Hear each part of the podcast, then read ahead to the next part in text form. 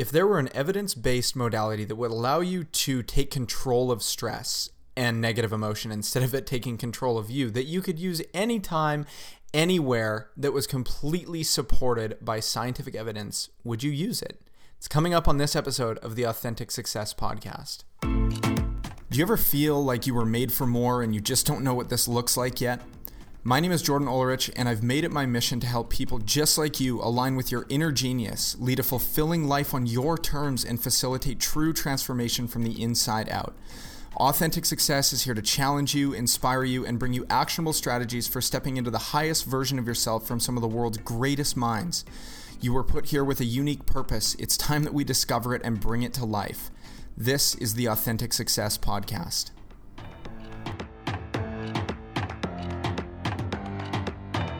Okay, everybody, thank you so much and welcome back to Authentic Success. My guest today is a renowned researcher in the field of psychology and is a driving force in the realm of emotional freedom techniques. Her clinical trials with EFT have tested its efficacy against other leading forms of mental and emotional healing modalities, including cognitive behavior therapy. She holds a long list of awards in her field, has been featured on worldwide platforms like TEDx, and is the creator of Gaia's Everyday Tapping series. She is also a Hay House published author of one of my favorite books, The Science Behind Tapping. So, Dr. Peta Stapleton, thank you so much for taking the time to be here today. Oh, it's my absolute pleasure. So, so great. this, I but before we go, I, I honestly have to tell you um, that this book. Uh, I was at a bookstore late in 2019, and I had never heard of your book, uh, The Science Behind Tapping, before. Uh, but I had been tapping every day for about a year um, and uh, maybe a year and a half. And I didn't know why it worked, but I knew that it worked, I mean, exceptionally well. So I went looking for this book called Flow, and they said they had one in stock. And they looked everywhere and everywhere. And they're like, we don't know what happened. Maybe somebody moved it around the shelf. Maybe somebody bought it, something.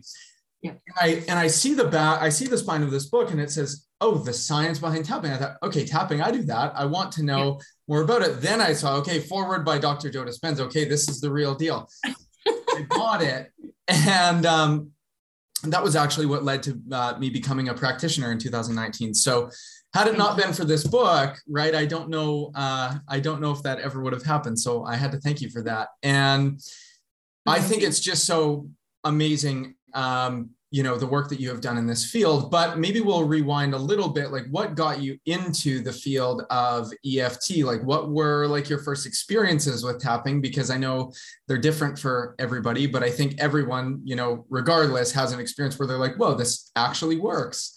Yes yeah. Uh, frustration is the simple answer. That's what got me into tapping. So i um i was work and the book actually outlines a little bit of the story. I was working in eating disorders so clinical work um, lots of mainstream talk therapies not working in that space. So i was complaining to a colleague and as you do you know you complain about i feel like i've spent all this time training and done my phd in the area and it's not working. My patients aren't getting better and he had come across tapping back in the day of dial up internet. So he was most patient as a person because it took a long time to connect right. to web pages, you know.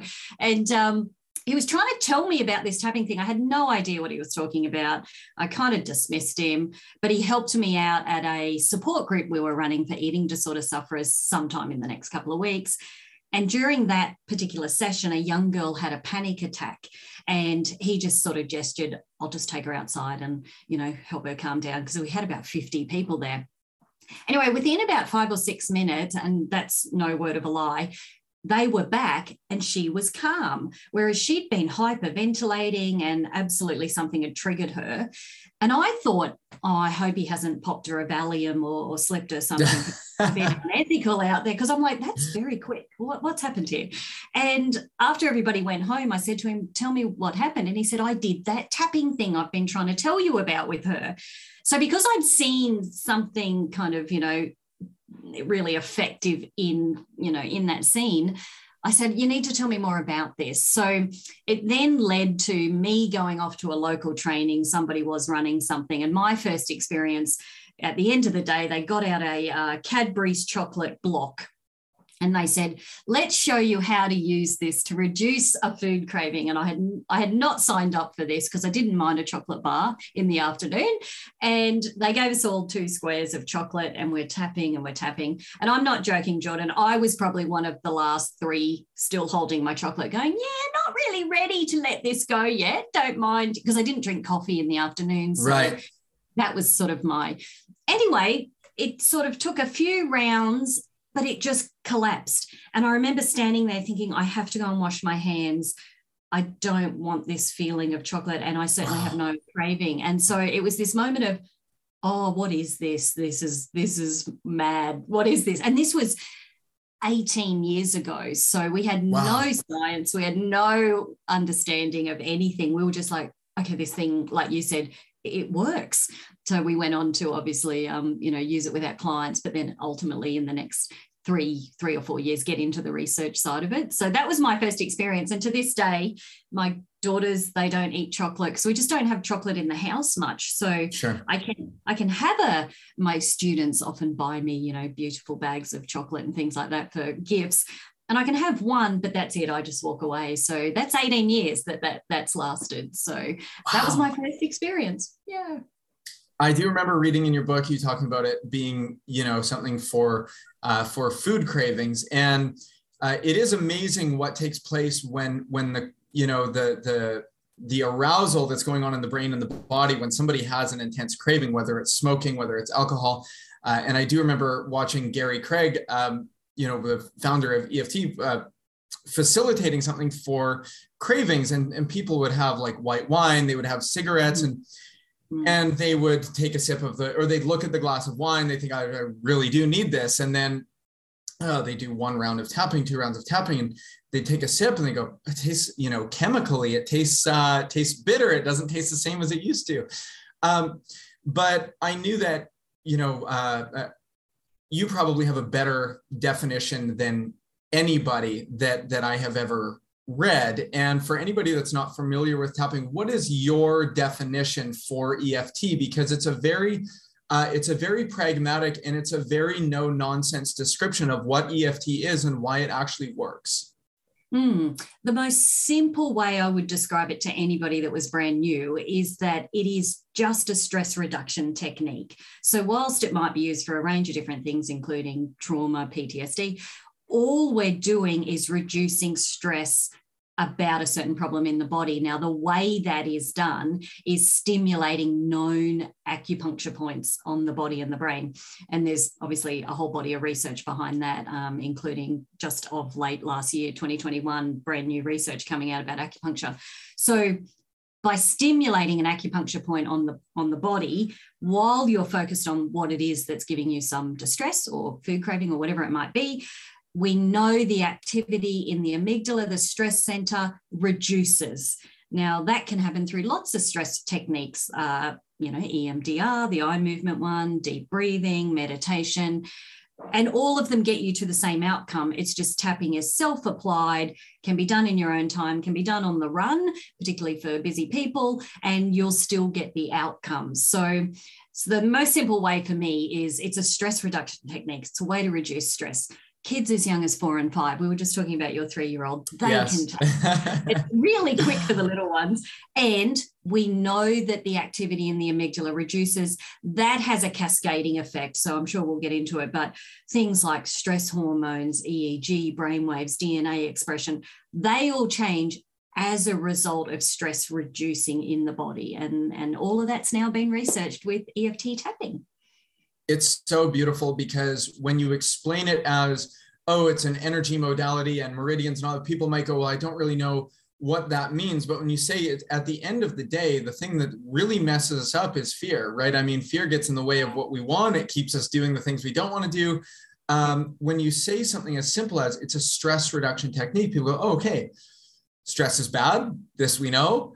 Um, and I think that for for maybe for somebody who who you know lives a high stress life, I feel like we have gotten way too good in in Western culture. Definitely, we've gotten way too good at one uh, two things. Right, the first one is excusing stress. Right, people go, "It's just stress." Well, I like to teach my clients it's not just stress. Right, it's it's not inexcusable thing that that we should be living you know in the sympathetic nervous system every single day breaking down our body.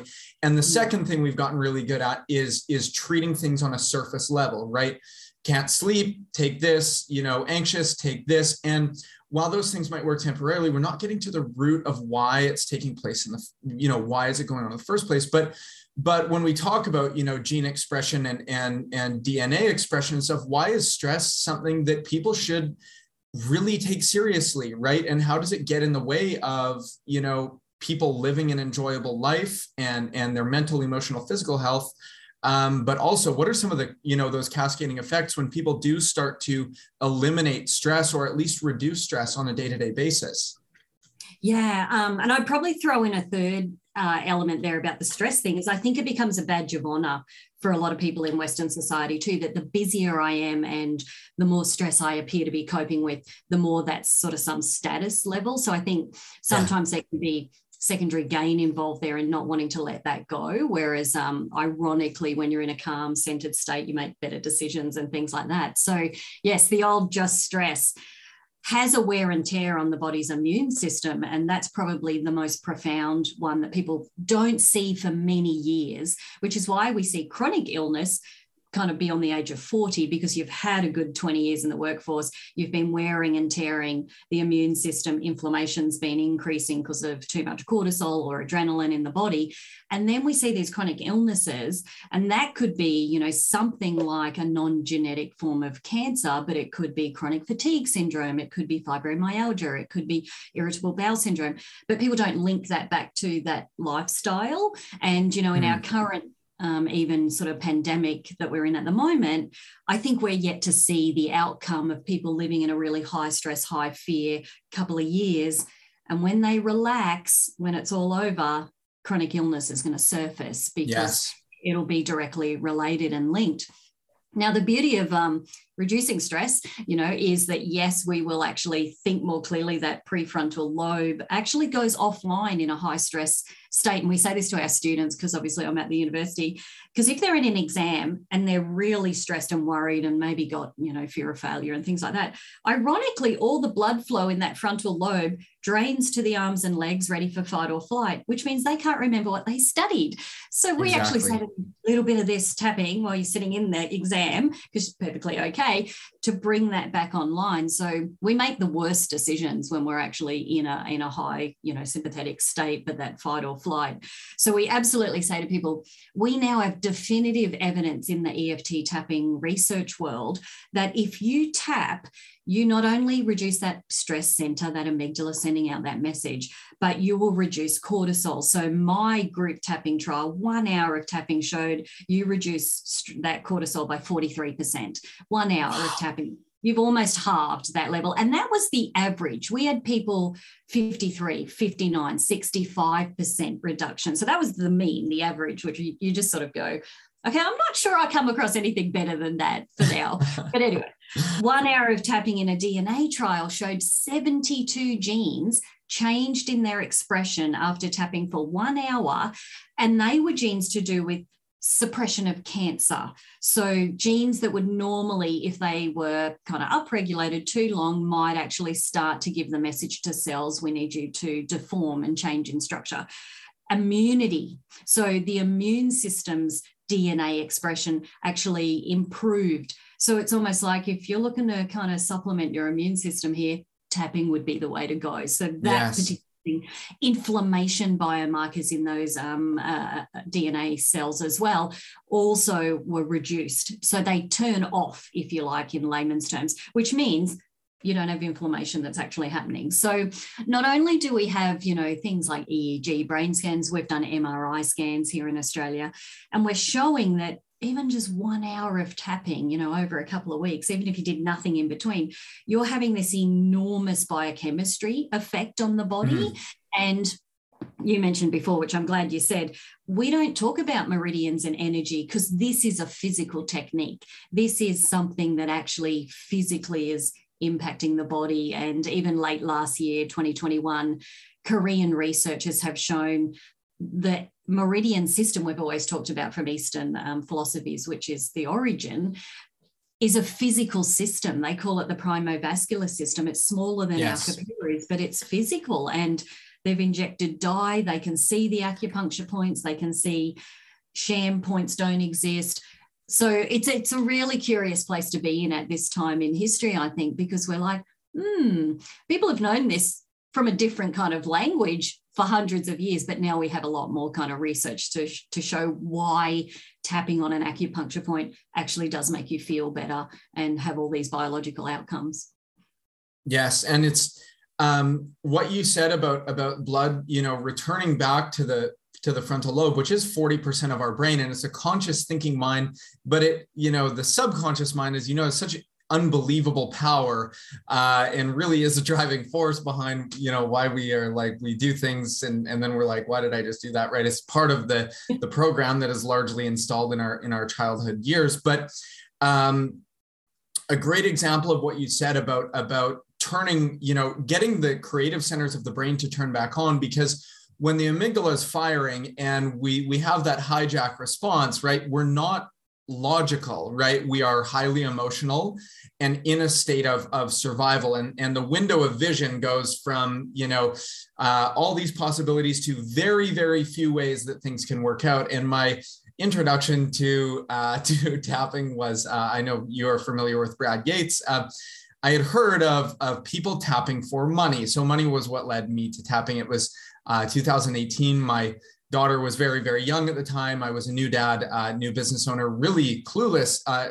uh, you know my whole life felt like a total dumpster fire at the time. And i was always kind of uh, flirting with the idea you know flirting with having no money but was always kind of just treading water right? And then i'd start making some progress and then you know get pulled a few steps back and all the, it was really a challenging time in my life. So i thought okay I've heard of this thing called tapping, so let's try it. I'm sitting and I didn't want anyone to hear me, so I've like got my phone, you know, turned down really low, and and I'm like, okay, you know, this money fear, this money, and in uh, 13 minutes, I went from a from a 10 out of 10 to a zero, and I thought, well, you know, I don't need to know why that just happened but but i do know it worked right? And it wasn't really until i came across your book that i learned okay there's actually measurable ways that we can see right? What is it working? But what i wanted to know is is when you're measuring tapping against something like say cognitive uh, behavior therapy what is the scale? Like like what are the numbers and the metrics that you're actually pulling? What is this data where you can see okay we have a tangible outcome? It's not just people saying i think i feel better. It's like no we actually are able to measure um, the results. And there might be multiple ways of doing this but in the studies that you have inside of the book what are the ways that you're actually measuring you know the the efficacy the effectiveness of eft against you know some of these other modalities be it emdr cbt yeah, yeah, yeah, absolutely. We choose validated measures that are already out there as a questionnaire. So, depending on what we're measuring, so we've done uh, a comparison to CBT for major depressive disorder. So, in that, we chose uh, metrics that were actually measuring diagnosis. Did they meet criteria uh, in DSM uh, 4 at the time for major depressive disorder? Um, we might measure things like self esteem or anxiety levels or other secondary conditions. So, we'll choose a questionnaire that's been validated out there in the field as a legitimate form of measuring that.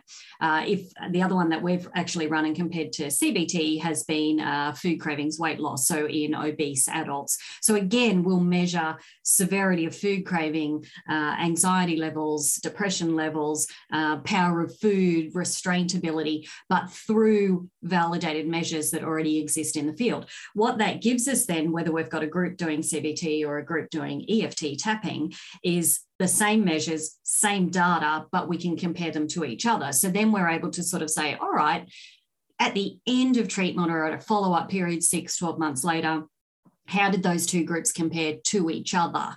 So that's sure. where we're able to even say, ironically, um, and some of the other studies that have been compared against EMDR and um, other types of tapping, you know, blends and things like that, is EFT gets its outcomes faster than comparable mm. modalities like CBT. So, just give you a small example, my food craving trial, it was an eight week program. So, and it was randomly allocated. They didn't get to choose eight weeks of CBT or eight weeks of tapping.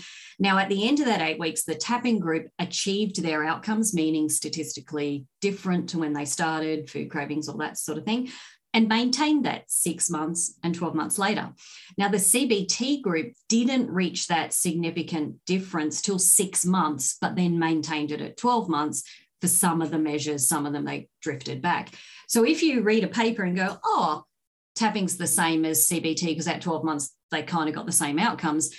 It doesn't tell you the full story because the tapping group actually got theirs in the first eight weeks and then were happy days for the next year and didn't yes. even think about their food craving. But the CBT people had to keep practicing it, which most of them did. And they were diligent, which meant by six months, they were like, yeah, I feel like I've got more control now and I'm not eating that food and lost some weight and things like that but it's about i think how the speed at which it actually takes um, there was another a trial that came out of canada where they did it for university students on sitting a test and exam and anxiety and they had cbt and tapping and the tapping group achieved it in two sessions so they got five sessions each but the tapping group reduced that anxiety and then just tapped for really no reason for the next three sessions. Right. But the CBT group took five sessions and then went on to do their exams and all good.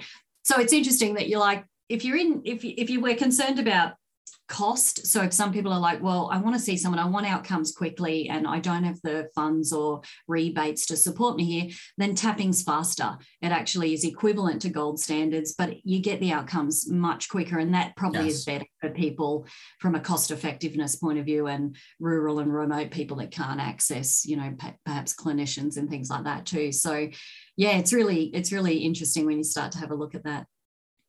It is. And I think that one of the things that is um, that, that became so appealing for me with EFT after my first experience was the speed at which you go from totally freaked out to totally calm. And you know sometimes we think that that you know naturally when something comes up that causes that disruption in the body's energy system we feel that fight or flight response naturally we want to do something really quickly to, to solve it as fast as we can but a lot of times we're we're not solving it we're most of the time making it worse right? So uh, taking even 5 10 15 minutes to do a few rounds of tapping to, to calm the nervous system and go okay now i can actually get a, a, bit of a clearer view on what it is that that is actually going on. Now one of the things that i've noticed with myself and and with clients is that sometimes um, and this has happened for me many times where you won't necessarily clear an issue on the spot, right? You won't notice a very, very big movement like using the, the SUD scale, maybe we'll be at like a nine down to like a six or a five, but then we won't really move it a lot after that. But then the day after, two days after, it's like, whoa, where did that go? Right. So is it normal to see sometimes for people kind of a delayed response in their uh, in their results, right? That automatic fear no longer being there, maybe not right away, but over the course of a day or a week or or whatever it might be. Yeah, I can actually tell you why it happens. So, uh, whether it happens for someone in the moment or someone else can collapse it to a zero might be individual. But what happens when you actually open something up in the brain? So, with tapping, as we know, you actually have to say your problem, which is different to a lot of talk therapies that might try and kind of reframe or you know look for the positive. So we don't. We say our issues. So it could be I'm really stressed, I'm, I'm really fearful, I'm really angry, whatever it might be even if you only get that to a five, because you've actually opened it up, if you like, you actually open up the neurological connection around that issue in the brain. Joe Dispenza actually has a fabulous video. Yes, I learned this from yeah, from uh, yeah. Dr. Joe. And we talk about memory reconsolidation, but the brain has a window then that is open for four to five hours. Now, four to five hours after you stop tapping, you are still open to the brain changing. And what you wow. do Yes. So this is um, fabulous scientific papers around this, but it's really good to know if you're a practitioner or you're doing your own self tapping because one or two things can happen. You either go off, don't encounter anything that will hardwire the old pattern back in, and happy days, you'll notice the change the next day or two. But if in that four to five hours you've only got your suds down to a five, but then the issue you were tapping on, I'm just going to make this up, was your mother in law. And then you went and encountered your mother in law in the next four to five hours and something bad happened again.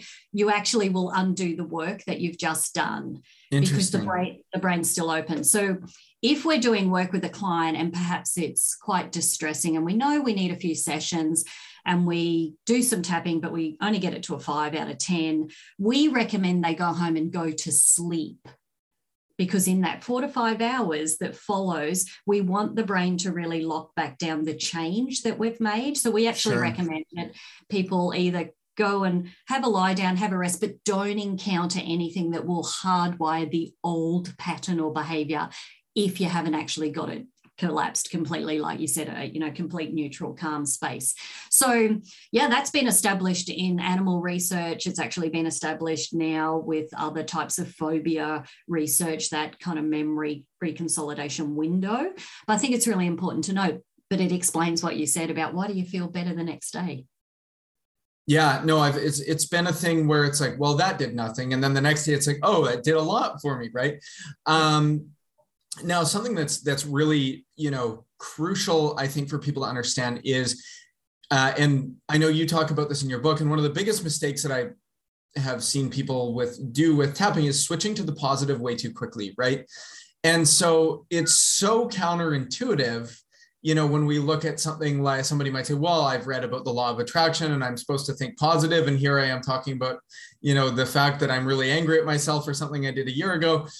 But why is it so crucial that we actually go straight into the root of the problem and state the negative of what we truly feel? And, and the way that I compare this is like a, a, a balloon uh, that's inflated, and we're trying to push it down. Like the emotion and the thought is already running in the subconscious, right? So the moment that we shine a light in that dark place, we pop the, the, the, balloon with a pin and all of a sudden it becomes less scary. But why is it so important that when we're tapping, we're actually stating the very thing that is causing the problem or causing the distress?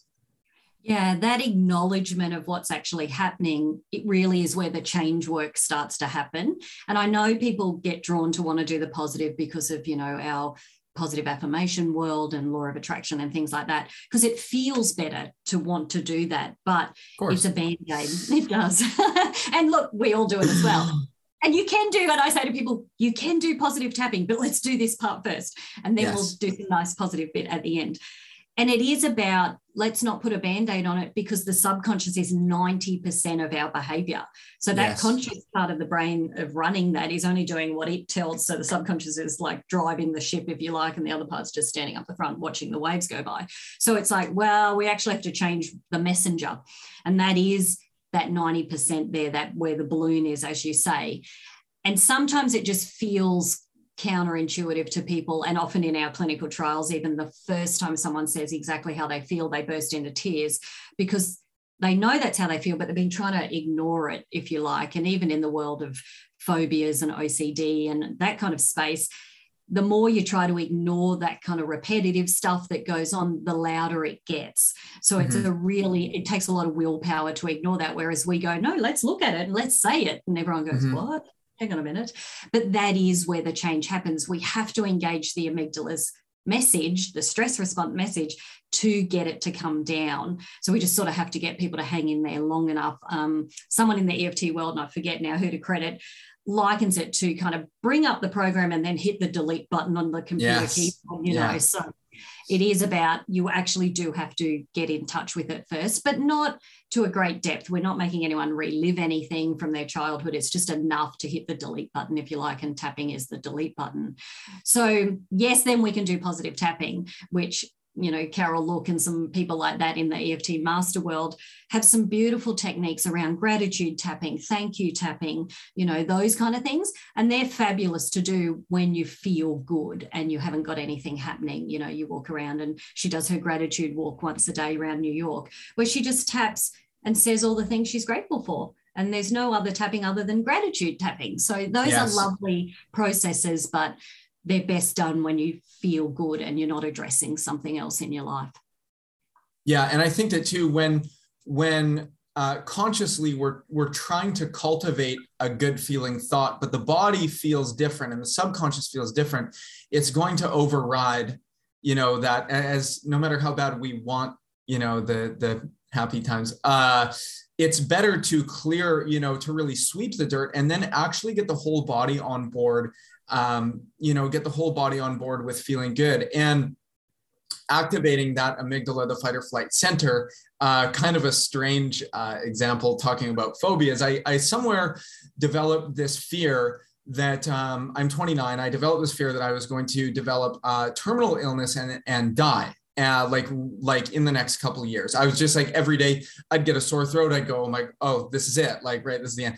And so doing some tapping, and it was a very intense phobia, right? And but then doing some tapping, you it's almost like uh, as you're going through, you start to question what you once believed to be true, right? Um, you you start to go, oh wait, maybe that's okay. I do eat a plant-based diet. I, I, do exercise every day. I do meditate every day. I actually have no no evidence that this is going to happen, right?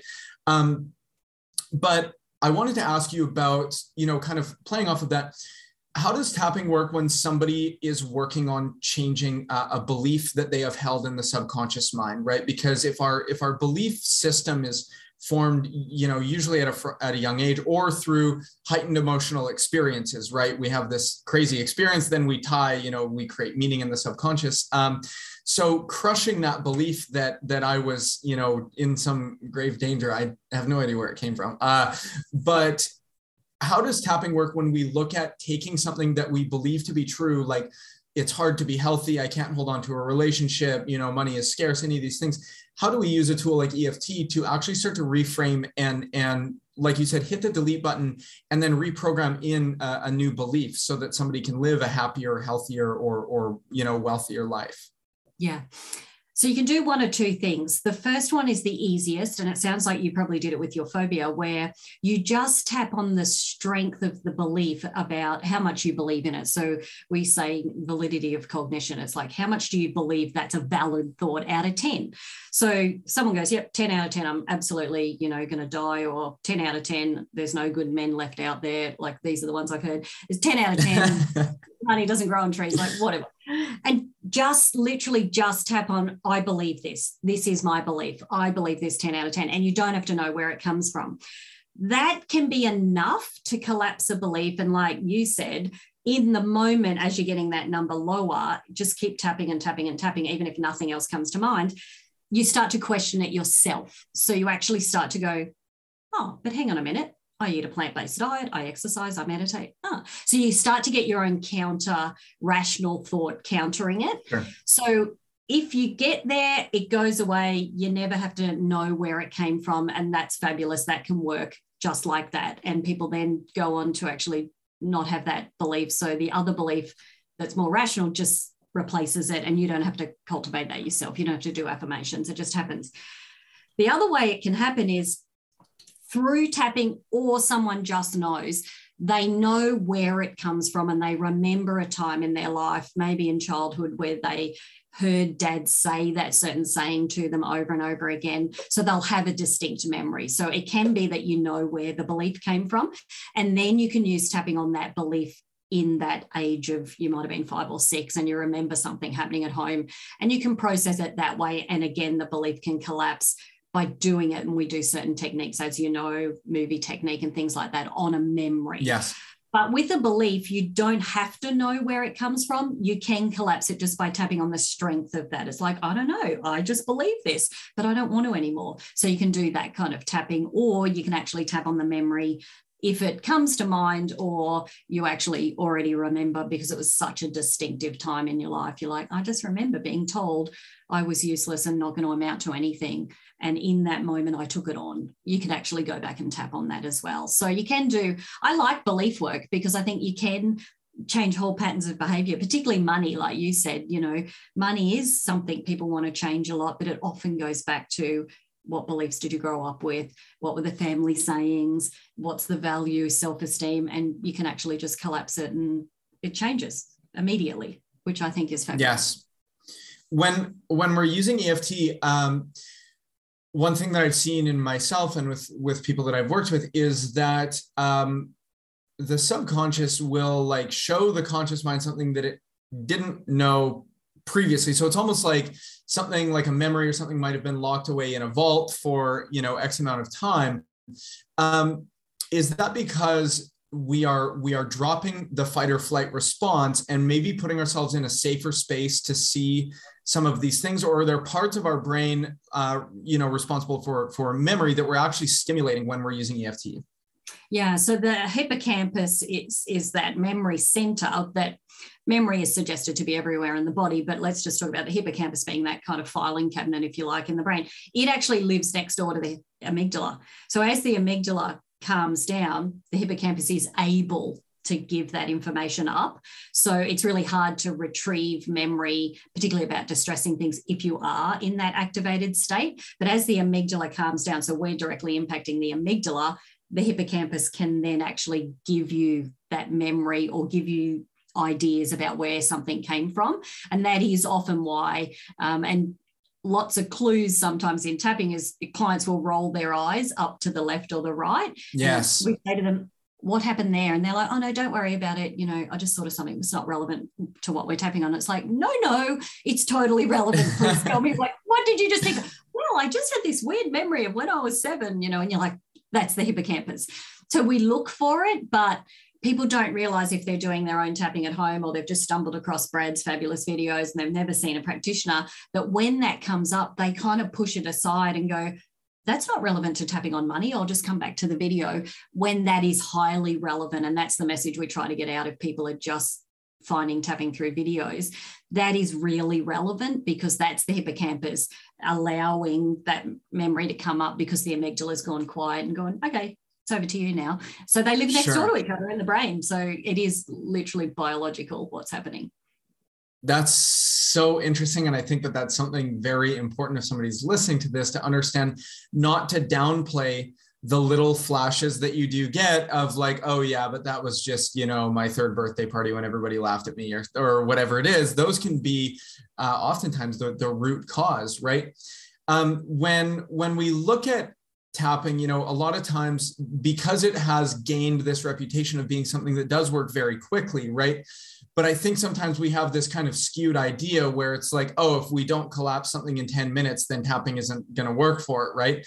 Um, how important is it, do you think, for people to be specific on what they're working on i think kind of the kiss of death is is trying to fix everything at once versus like how important is it uh, is it for people to be specific on okay i really do feel you know a heightened emotion around this collapse that and the legs of the table that surround it and then move on to you know the financial goal that you have or whatever it is. But how important is it for people to focus diligently on something that they're working on until they're actually making measurable progress even if it doesn't happen in like one you know miracle 5 minutes 10 minutes uh, absolutely. It's probably the most important thing. And it is the reason why, if someone stumbled across tapping even 30 years ago and says, oh, that doesn't work, I've tried that, that doesn't work.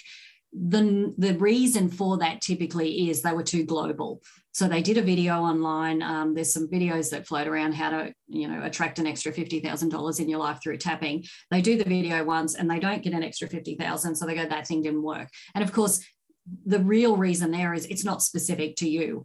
So it's it's not specific to what's happening. And you mentioned that tabletop table legs and you know tabletops for anyone new listening is a big global issue. Like i always procrastinate. And it's like yeah, but tapping on that, or I have low self esteem, but tapping on that may not get much shift. And it's the mm-hmm. legs mm-hmm. of the table that we're trying to get to. And I think you're right. We also recommend daily tapping, regardless of whether you have any issues, purely to build a habit. Even five minutes mm-hmm. tapping, brush your teeth every morning, tap on how you slept last night, what you've got. I love um, Gene Monterastelli's um, habit of tapping on his to-do list. So he looks at his to-do list, of which I have three sitting on my desk here. And, uh, and he goes, I'll just do a bit of tapping on my uh, to-do list today, like just daily tapping. It's easier to remember when the wheels fall off with something bigger in life if you've been tapping every day and you get an accumulation effect. So you actually get like a building effect of lots of things starting to improve in your life just by daily tapping. So it is about be specific to your own circumstances. If you can't work out what that is, go and see someone that is skilled and mm-hmm. obviously objective like yourself. And absolutely, if things aren't shifting in tapping, then that is a sign that you're probably not being specific enough or there's something else at play there. And that could be, you know, reasons not to change secondary gain, um, not saying the right words, that kind of thing. And again, somebody objective will help you see that. So even myself, you know, I've been tapping for 20 years, but I still might ask someone that's a colleague, hey, this thing's not shifting. I'm not looking at it from the right angle. Ask me some questions. So we don't see our own stuff sometimes from the inside. So yes, specific, being specific is absolutely the key. Yes, and and I think that we all do have blind spots in every area. Um, one of the last things that that I did, um, you know, that I did want to ask you about is the idea of secondary gain. And and do you think that in order to really facilitate a long term change, people have to want to change, right? Because uh, an example of secondary gain would be like somebody you know has very little money but they also receive a lot of sympathy from people around them when they're struggling so that might uh, outweigh the need to have things be different. But do you think that to really make a large shift in some area of someone's life that they they truly do have to want to change in the first place? Yeah i think you know that that's one part of it is sometimes people do really want to tra- change but are unaware of that unconscious part.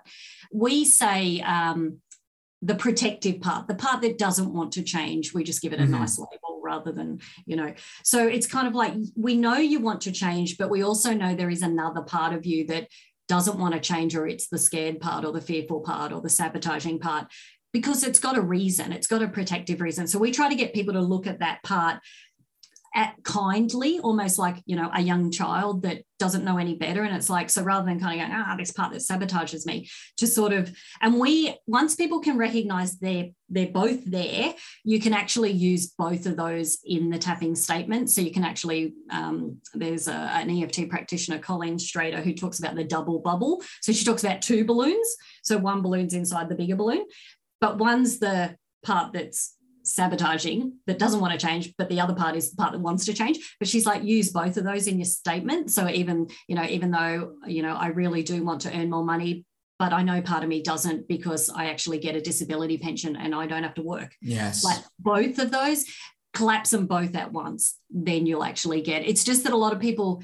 are unaware of that part of them in there that actually is scared that no, there's a really good reason why we run this behavior pattern in our mm-hmm. life.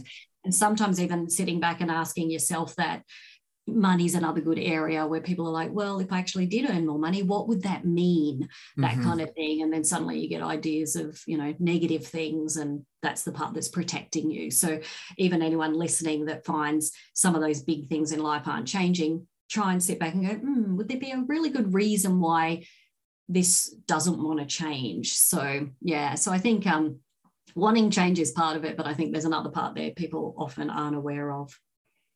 I think that that's so uh, that's that's such a perfect explanation, and money is a great one because uh, unlike a lot of other things, money is actually tangibly measurable, right? It's like if you want to know if you're making progress, look at the bank accounts, right? Are they going up? Are they going down? Are you yeah. spending everything? Are you taking? So it it really is, and money is such an emotional thing because our money story is formed a lot of times at at a young age, and then we spend the rest of our lives trying to figure out why we do what we do. And what you said about the protective part, right? The subconscious uh, is a protection mechanism first and foremost that we do have a 2 million year old part of our brain that, that is always on the lookout. So if it thinks it has negative connotation to okay i could have lots of money but at the same time people in my family might disapprove of me and i really value their opinion and i i love spending time with them it says, well, that connection is more important to us than, and it really is always looking out for you. And, and again, looking at it from a place of empathy, going, well, thank you. It's so cool that this part of my brain can actually serve me by running these sabotaging behaviors that I, that consciously don't make sense. Right. So I just want to say, uh, thank you so much for taking this time. Um, I would highly encourage everybody to grab a copy of The Science Behind Tapping. It is a book that I actually, it doesn't even sit on my shelf. It actually sits on uh, my desk because sometimes I Thank just you. need to flip through and reference it. Um, but uh, where can people uh, get a hold of you and see more of, of your amazing work online? Yes, thank you. Uh, so petastapleton.com is just the main website that will direct to any of our programs that we might be offering. Uh, social, uh, all of the handles are just at Peta Stapleton. So follow us there. Instagram's where I put most of the EFT tapping information, uh, but Facebook as well, and lots of other bits and pieces, LinkedIn, Twitter, all of that. Oh, Dr. Peta Stapleton, thank you so much for your time today. I really do appreciate it. Absolute pleasure. Thanks, everyone. Has stress become a way too normal part of your life? And no matter what you do, you can't seem to stop it sometimes? If there's one thing that worked for me in being able to interrupt these feelings of stress, anxiety, and overwhelm, it was emotional freedom techniques. If you've never tried this before, I would highly encourage you to do so. It will absolutely blow your mind. You can grab my free stress release tapping meditation at jordanulrich.com forward slash stress. Thank you for listening to this episode of the Authentic Success Podcast. If you've made it this far, it means you are not a dabbler and that you are someone who's truly committed to making a lasting change. If you like what you heard, please leave a rating, comment, or review as it helps me bring this message to more people that need it. If you want to go a step further, this is an invitation to grab a free copy of my book, Authentic Success, at jordanulrich.com forward slash success. Keep your energy up, keep moving forward even when it's scary, and I'll see you on the next episode.